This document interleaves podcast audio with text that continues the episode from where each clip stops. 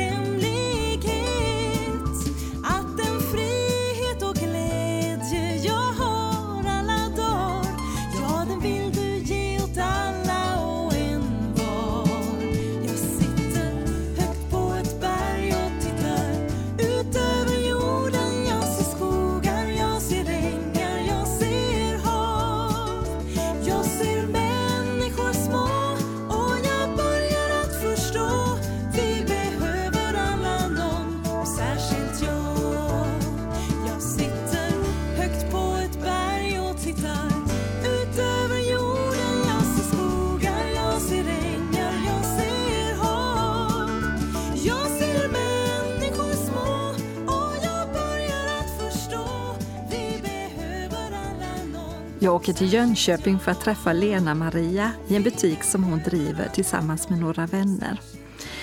Efter att ha kört förbi den lilla affären ett antal varv på jakt efter en parkeringsplats lyckas jag nätt och jämnt klämma in min lilla bil på en parkeringsficka runt hörnet. Jag rusar in i butiken med andan i halsen och möts av en mycket varm och avspänd atmosfär.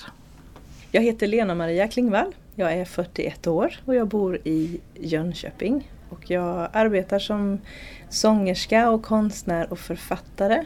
Och det som kanske folk eh, tycker är lite speciellt då med mig är att jag föddes med ett handikapp så jag saknar armar och ett utav mitt vänstra ben är hälften så långt som det högra. Så därför har jag fått lära mig att göra allting på annat vis. Så jag använder fötterna till väldigt mycket och munnen och hakan och axeln och och så. Men eh, för mig, mitt vanliga vardagsliv, så är det ju inget direkt som jag tänker på utan jag lever väldigt normalt och försörjer mig på, på sången och konsten och på skrivandet. Ja, det är just därför jag ska intervjua Lena Maria. Jag vill veta hur det är att leva med en funktionsnedsättning.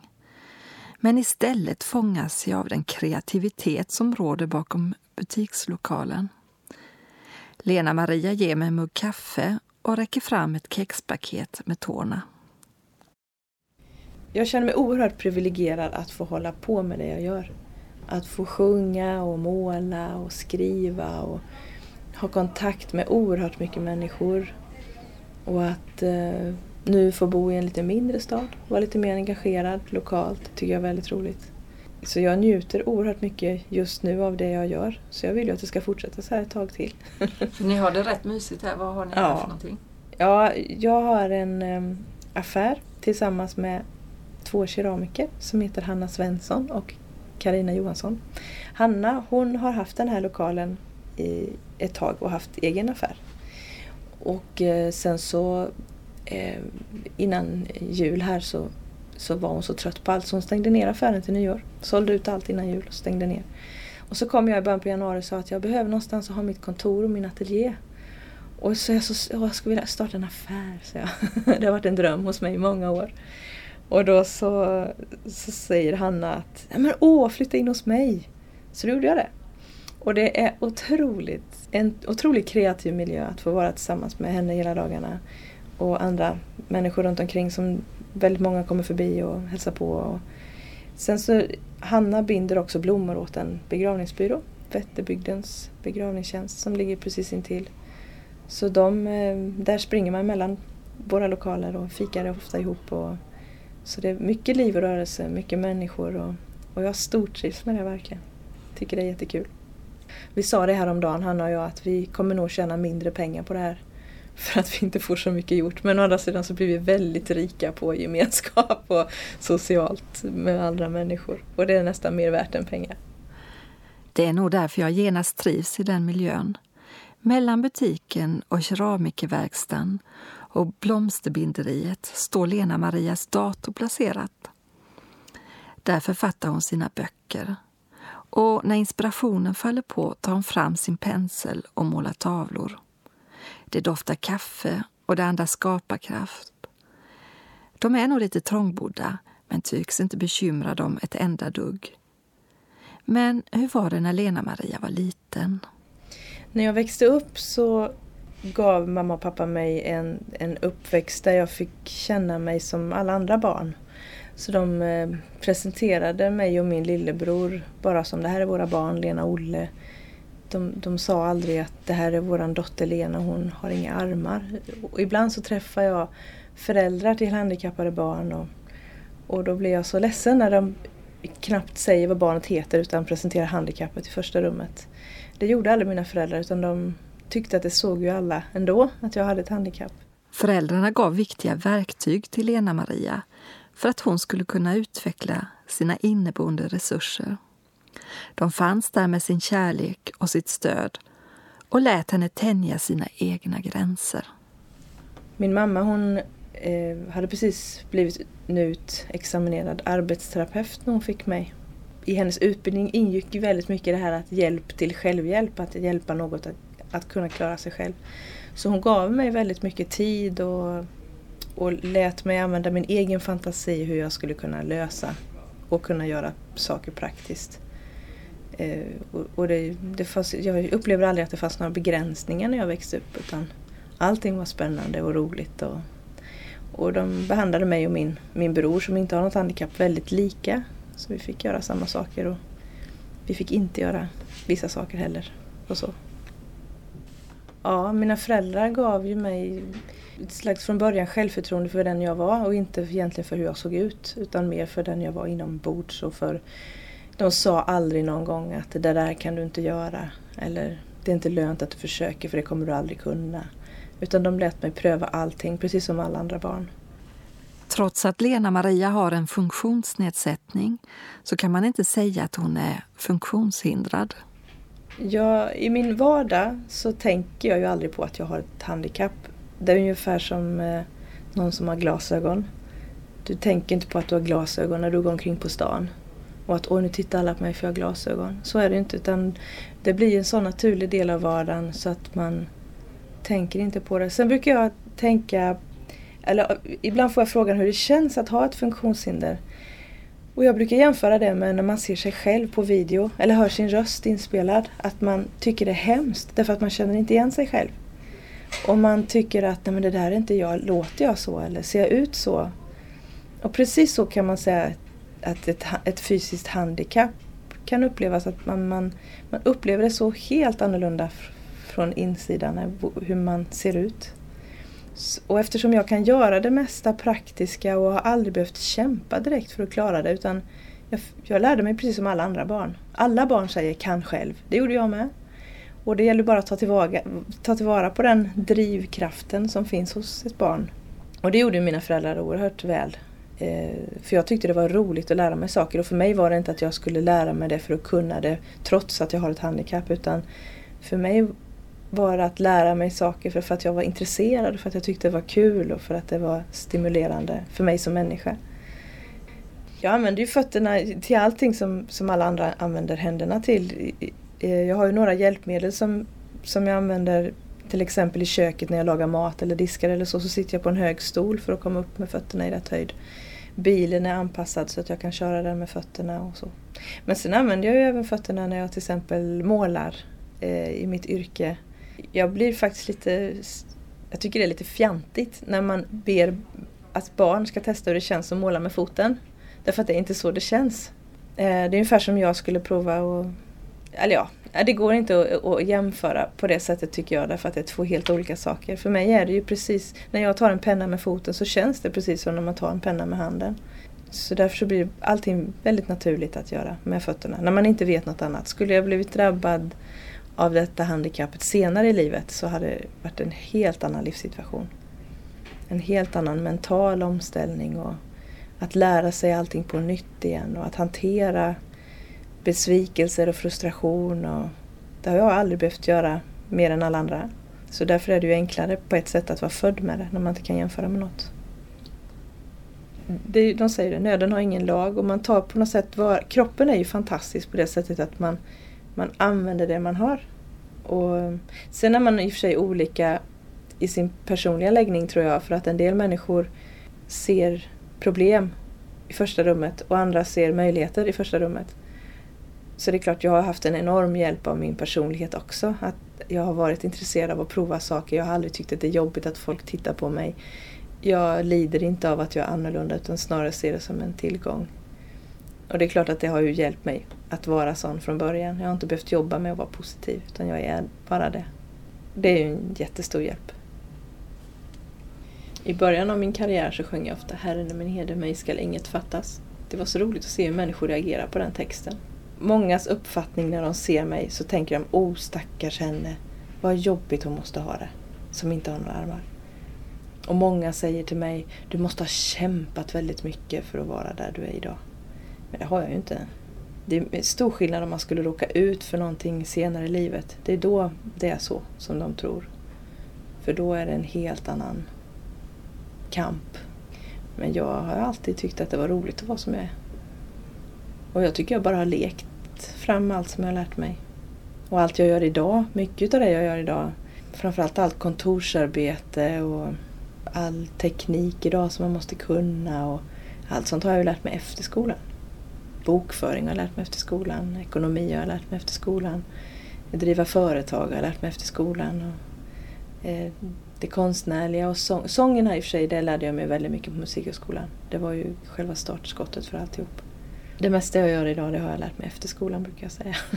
När jag gick i skolan så jag hade jättesvårt. Jag kunde plugga en, flera dagar innan ett prov. Och jag tyckte att jag kunde allt kvällen innan provet. Och sen när jag satt på lektionen och det här pappret kom framför man skulle skriva, då var det precis blankt i min hjärna. Och jag fick, inte panik kanske, men jag, jag fick ju, jag var så ledsen varje gång det hände. Och jag kände att jag kan inte lära mig någonting. Så jag hade inga höga betyg i skolan. Sen när jag sökte till musiklinjen på gymnasiet då hade jag alldeles för låga betyg för att komma in där. Så jag tänkte att om jag inte kommer in där då ska jag gå sociallinjen för där behövde man inga höga betyg. För det var ju sånt jag ville göra, jag ville hålla på med kontorsarbete. Men jag sökte i alla fall musiklinjen och så fick man åka dit, för de tog in några på så kallad fri kvot. Så jag fick åka dit och visa vad jag kunde. Och sjöng och spelade synt med fötterna och lite sådär. Och då var det tydligen någon i juryn som sa det där att eh, ja, någonting om, inom musikens värld kommer hon ju aldrig kunna bli men det kan vara stimulerande för hennes handikapp att gå här. Så därför så kom jag in på den utbildningen.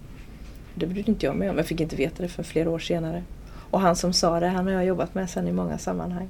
Och, och någonting som man från början tycker att det här ger ju ingenting och vad ska det här leda till kan sen leda till något stort. Och, och sen tycker jag att skolan var inte mitt sätt att lära mig saker och ting på. Utan jag har lärt mig genom att få göra efter skolan kan man säga. Och det finns många saker jag skulle vilja lära mig mer av. Mitt största handikapp är att inte få tiden att räcka till.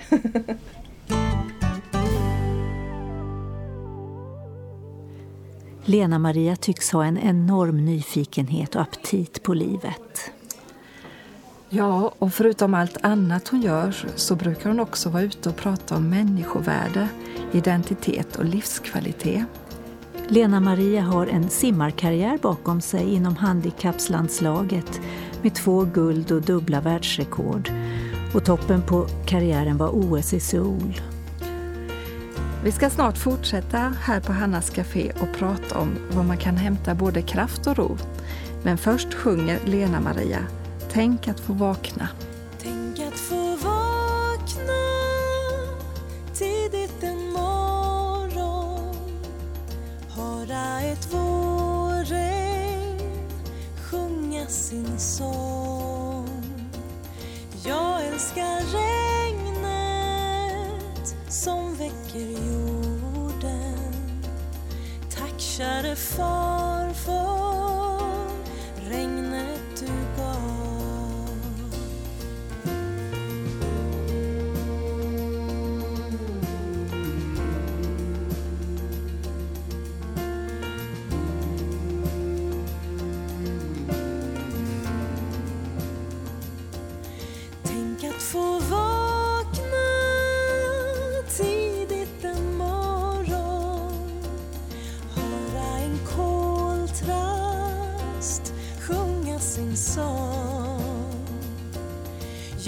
Älskar sången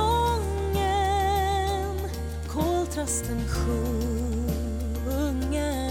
Tack käre far för sången.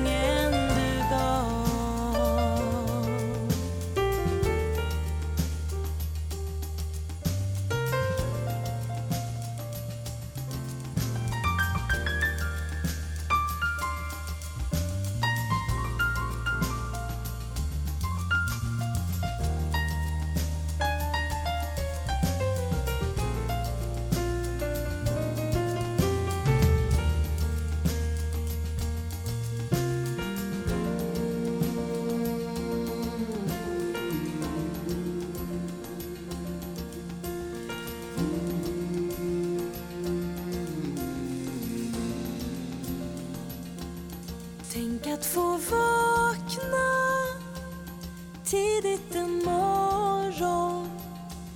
Se hur vår sol gör allting så skönt. Jag älskar sol.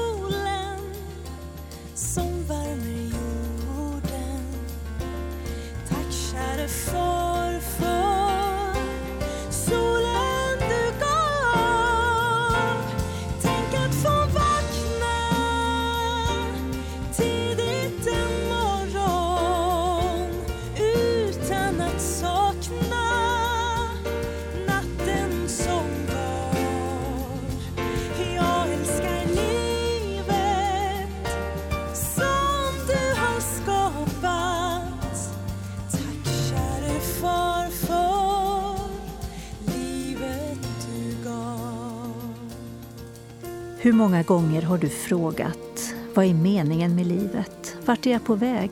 Hur ska det gå för mig? Jag, jag tror att Gud han vill varenda människas liv. Det finns ingen människa som är här av en slump. Vet du att Gud vill ha en personlig relation till dig? Den möjligheten har varenda människa tack vare Jesus. Kommer du ihåg vad Lena-Maria sa tidigare i programmet? I början av min karriär så sjöng jag ofta Herren är min herde, mig skall inget fattas. I Saltaren 23 beskrivs Jesus som den gode herden som leder sina får till gröna ängar och vatten där de kan finna ro. Det är så kung David målar upp bilden i herdesalmen och detta är även Lena-Marias trygghet och djupaste glädje. Jag fick en fråga en gång från en mamma som eh, jag, jag träffade en grupp föräldrar till handikappade barn i Japan. Och då var det en mamma där som frågade mig hur, vad, vad gör du när du är deprimerad eller när du tycker att det är tufft att leva? Och jag blev nästan lite överraskad av den frågan för jag hade aldrig tänkt så riktigt.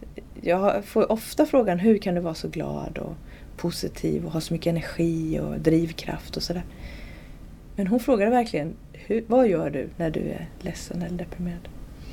Och jag visste inte riktigt vad jag skulle... Jag hasplade ur mig något svar där fast jag vet inte riktigt vad. Men, men jag tänkte på det väldigt mycket när jag kom hem och vad jag gör när jag är ledsen.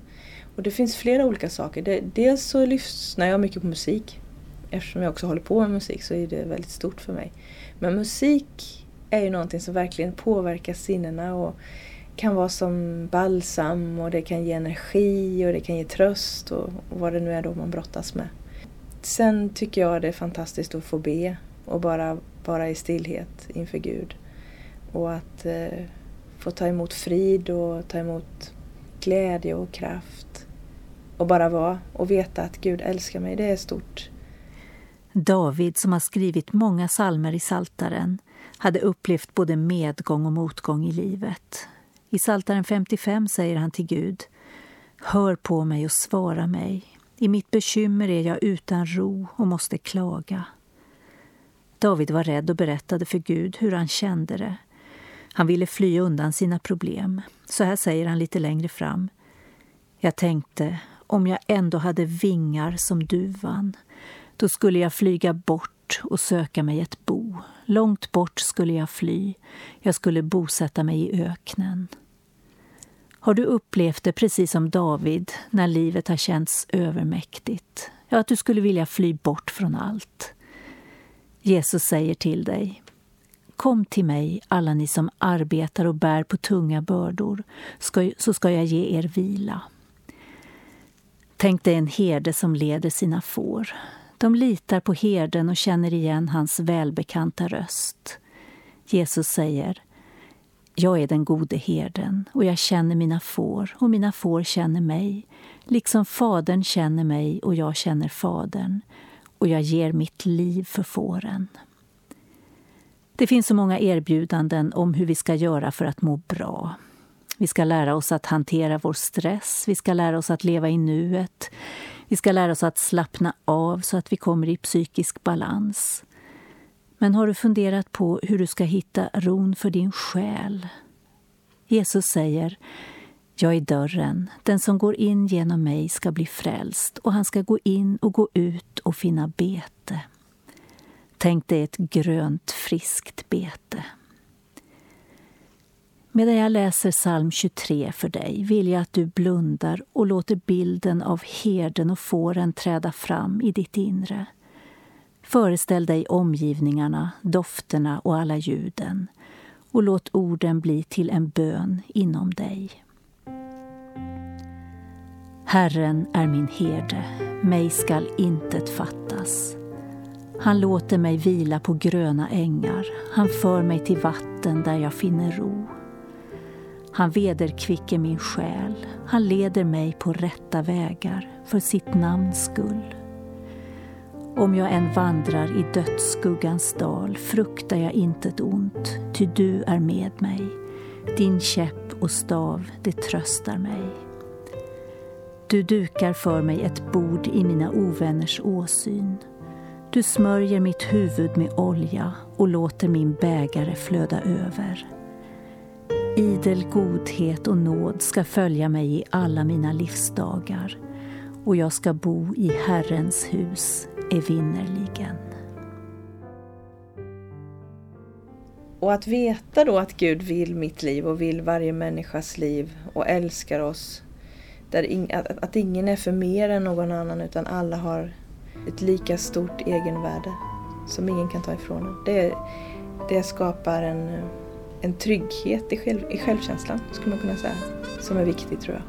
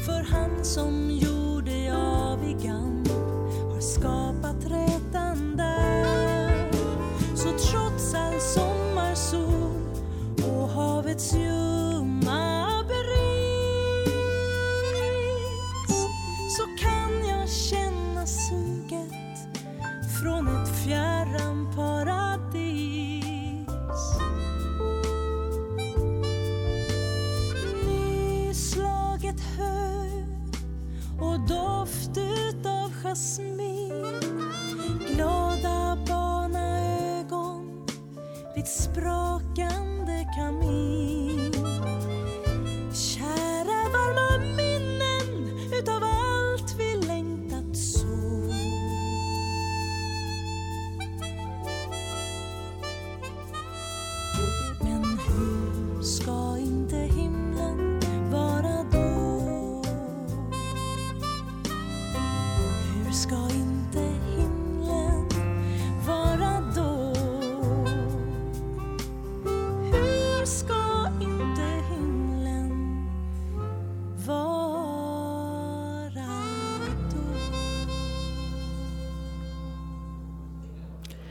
Det var Lena Maria som sjöng och som också har medverkat i Hannas Café idag.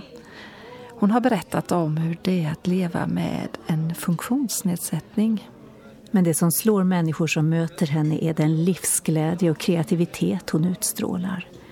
Hon ger inget intryck av att vara funktionshindrad. Om du vill får du gärna höra av dig till oss. Adressen kommer här. Ta hand om dig. Vi hörs.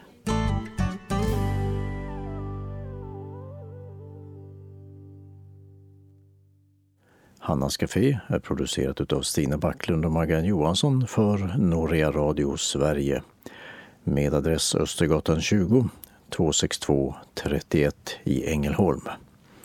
Mailadress ph e och webbadress www.hannascafé.se www.sverigesradio.se